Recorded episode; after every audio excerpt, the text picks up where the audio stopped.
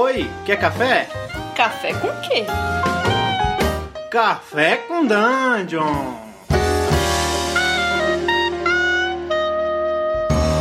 Bom dia, amigos do Regra da Casa. Estamos aqui para mais um Café com Dungeon.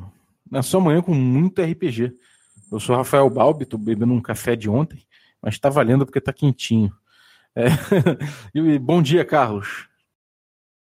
Bom dia, tomando café e preparado para falar sobre o melhor sistema de magia de todos os RPGs.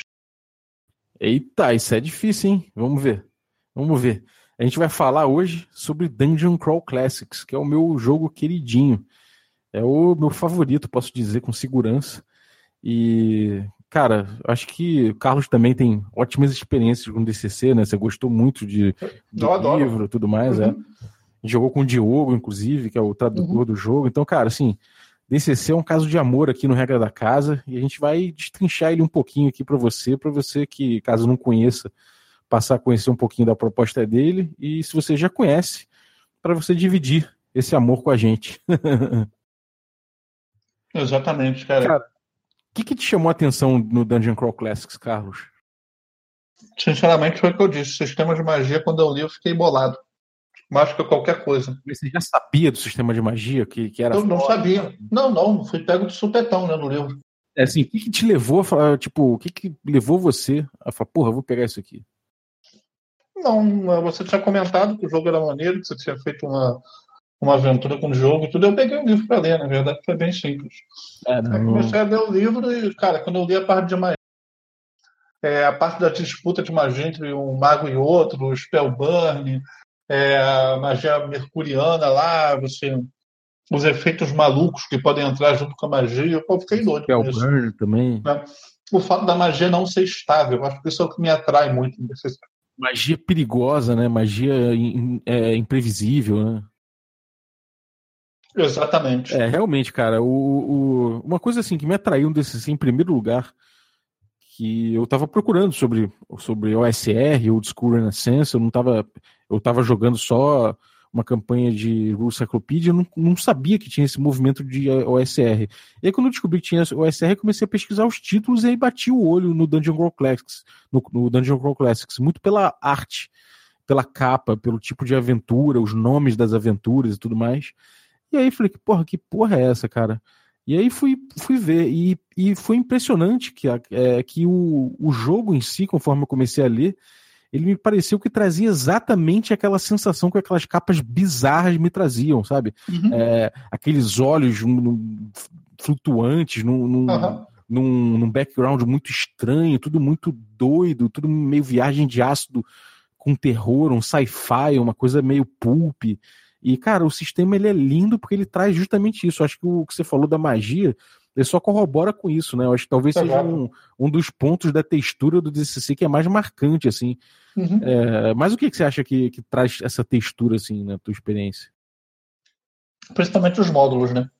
Eu acho que os módulos do DCC, é, para mim, são os segundos melhores módulos que existem no, no RPG depois dos Lamentescos.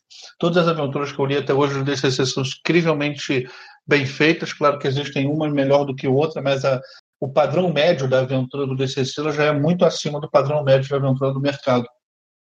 É, Isso o- me chamou muita atenção. E, e sabe uma coisa que me chamou muita atenção? A maneira de lidar com desafios que, que existe no DCC. Né? No DCC, muitas vezes, você tem que pensar fora da caixa para resolver uma coisa numa aventura. Senão é caixão. Isso é uma coisa que eu valorizo também. Sim, cara, total. E, uma coisa, uma coisa doida do, do DCC é que eu aprendi mesmo o que, que é a OSR, a proposta da OSR jogando DCC. Acho que fica muito claro nesse jogo a importância do, de você ter uma antecipação, um foreshadowing, né? De você botar o desafio de um jeito, de um jeito maneiro. Exatamente.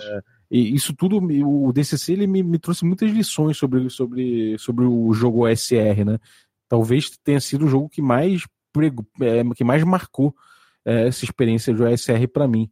O, uma das coisas que é, uma das coisas que mais me marcou nesse sentido assim foi nas, nessas aventuras, né, nesses módulos, foi o, o, o save or die, né? É uma coisa que o D&D antigo tinha.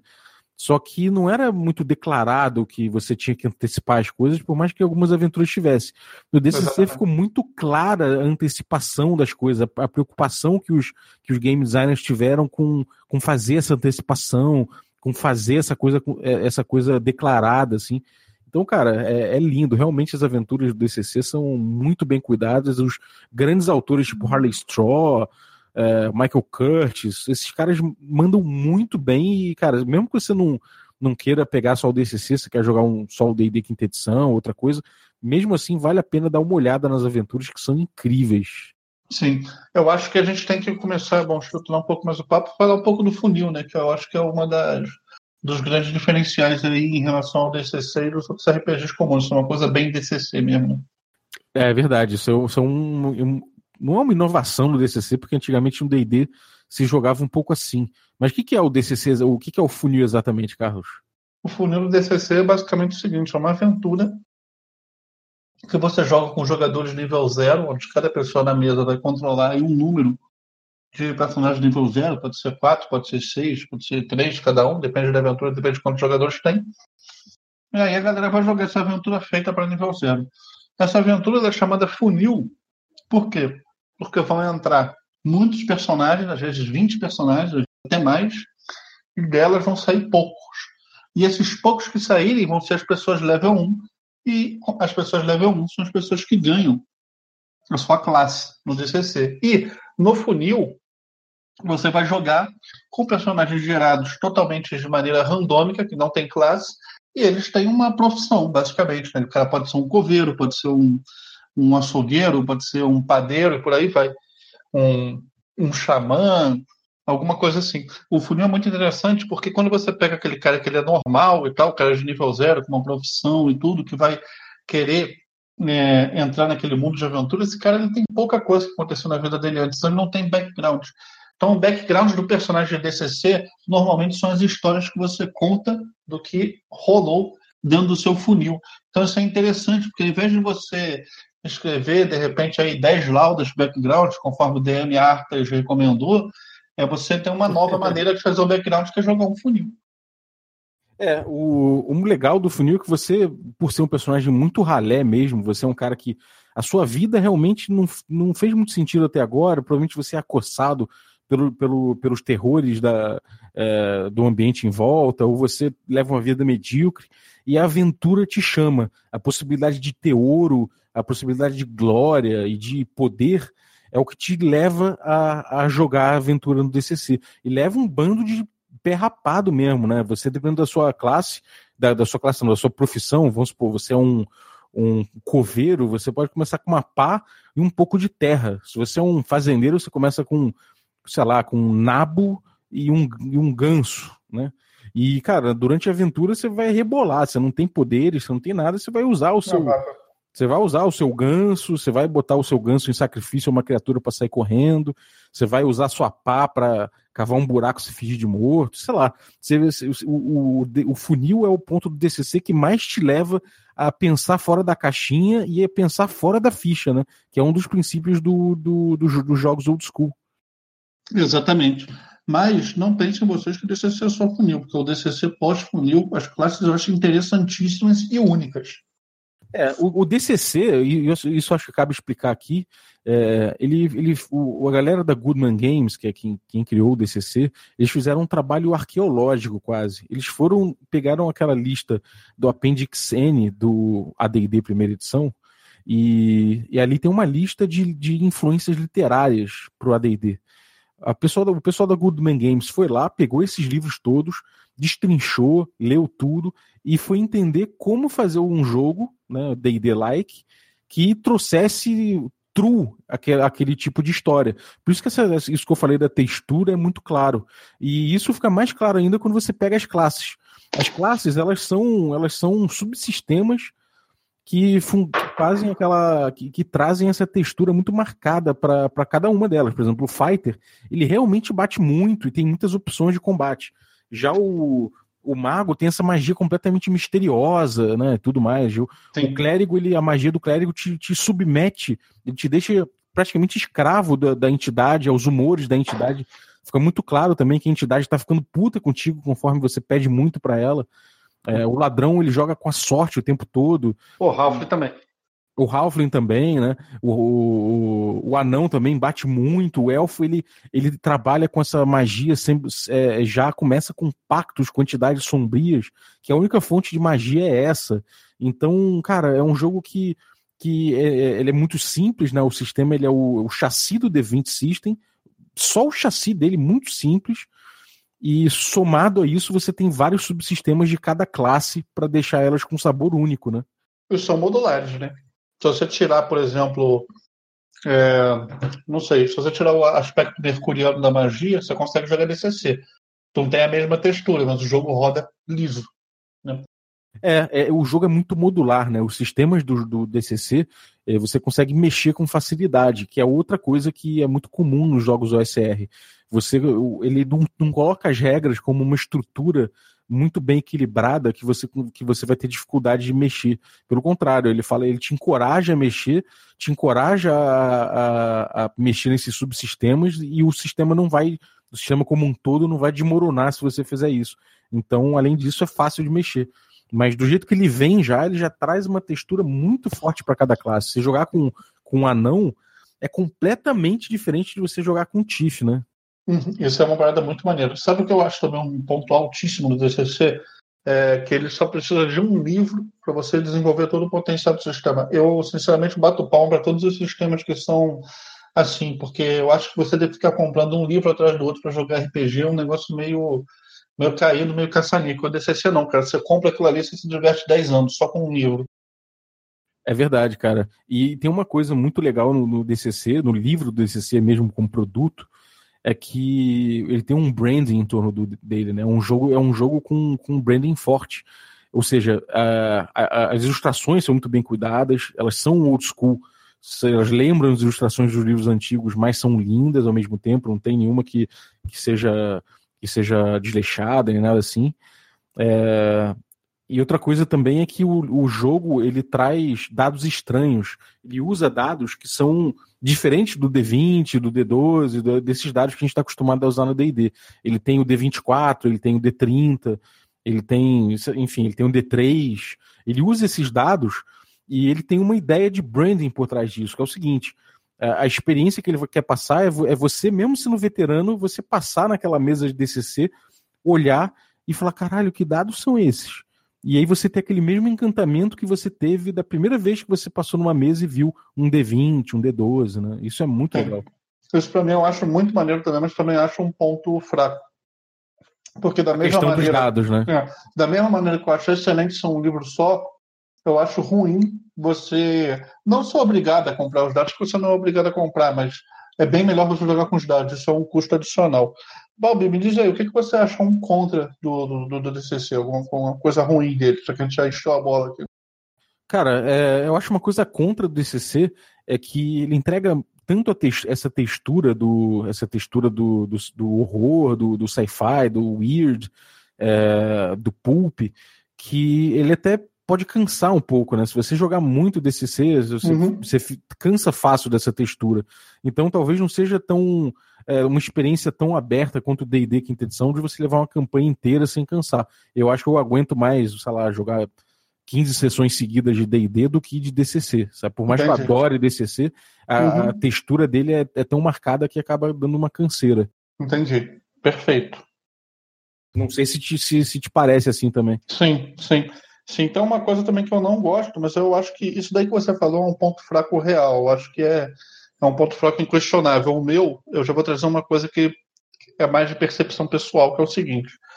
Eu acho o Magro DCC uma das classes mais legais que eu já vi. No entanto, é, se você seguir o negócio by the book e criar um mago de DCC, rolar todas as magias randomicamente, rolar todos os efeitos randomicamente, pode ser que você saia com um personagem que não tem nada útil. Isso desestimula muito a jogar. Mas, posto isso, sempre que eu tiver oportunidade, serei um mago do DCC, porque eu acho que vale a pena correr o risco, porque a, a classe é, é, é muito maneira versus o, o perrengue que você pode passar por causa da alta aleatoriedade, principalmente no que tange a escolha das magias.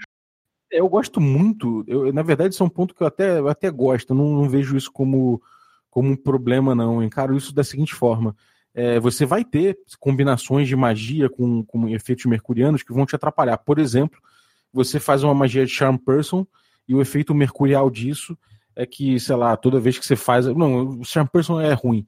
É, vamos supor que você faz uma magia de, de, de silêncio para ficar em stealth, mas toda vez que você faz essa magia de silêncio, você passa a brilhar loucamente, sabe? Então, é, isso pode ser que te atrapalhe. Ah, isso aí eu acho tranquilo, cara. O que eu tava reclamando mais, de repente não me expressei bem, é que quando você é, vai criar o um personagem, as magias que você tem, não estou falando do efeito mercuriano, normalmente o pessoal rola. E pode ser que você só role magia que, a uma primeira vista, ou então dentro de muitas situações, elas não tenham qualquer utilidade. É, então, Agora, é, feito... É, mas é aí que eu, que eu ia chegar. É, você acaba tendo que, que forçar uma, uma utilidade para aquela magia, sabe? Você acaba fazendo com que o jogador tenha que rebolar muito para poder é, encontrar um, um motivo para usar aquela magia, uma situação que aquela magia seja útil, mas isso não está longe dessa, dessa ideia, o SR, de testar o, o jogador e não a ficha, sabe? Ainda não, que eu não. entenda, eu concordo também com você que é chato você pegar um personagem disfuncional, né?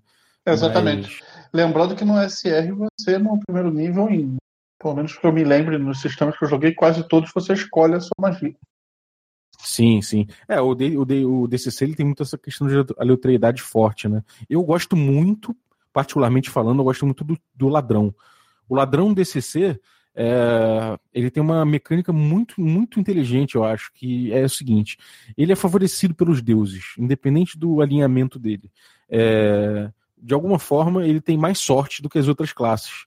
É, ele recupera sorte fácil, sorte no DCC é um atributo também, e um atributo que você pode gastar. E cada ponto de sorte que você gasta, você ganha mais um em qualquer rolagem. Sendo que o ladrão, diferente das outras classes, não é, não é um para um esse, esse, esse gasto. Para cada ponto que você gasta, você ganha um dado para jogar, e esse dado você rola e soma. E esse dado vai aumentando conforme você passa de nível. No primeiro nível é um D3, depois vira um D4, depois vira um D6, e assim vai. Então chega num ponto que se você gastar 3 pontos de sorte, você tem 12 de sorte, gastou 3 pontos, você vai jogar 3 D6 e somar o seu, a, a sua jogada. Pode ser inclusive dano. Então o ladrão tem muito essa textura daquele cara que passa três rounds do combate encontrando uma posição para poder pegar um golpe de, de, de surpresa, esgueirado, não sei o quê.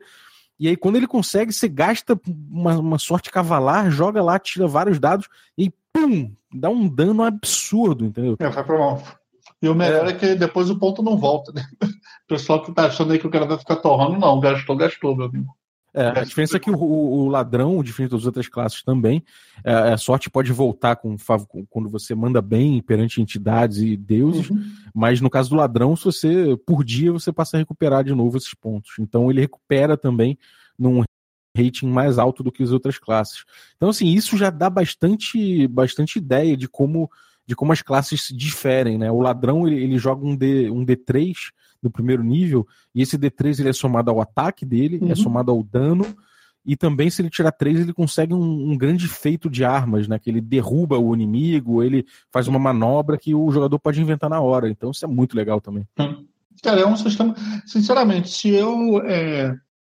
Os sistemas que eu mais recomendaria, assim, para uma pessoa é, iniciante no, no, RPG, ou que quer conhecer o RPG, cara, sem dúvida o, o DCC está nessa lista eu acho o DCC um, um sistema incrível e, e, o que eu acho mais legal do DCC é que é um dos sistemas que, que melhor trabalha com one shot, porque você joga um funilzinho com a galera, super simples, pouquíssima regra, você lê poucas páginas, está pronto para o funil, se diverte pra cacete é, e, e pronto, porque é um funil do DCC, para mim, é uma das melhores coisas para introduzir pessoas para RPG, na minha opinião.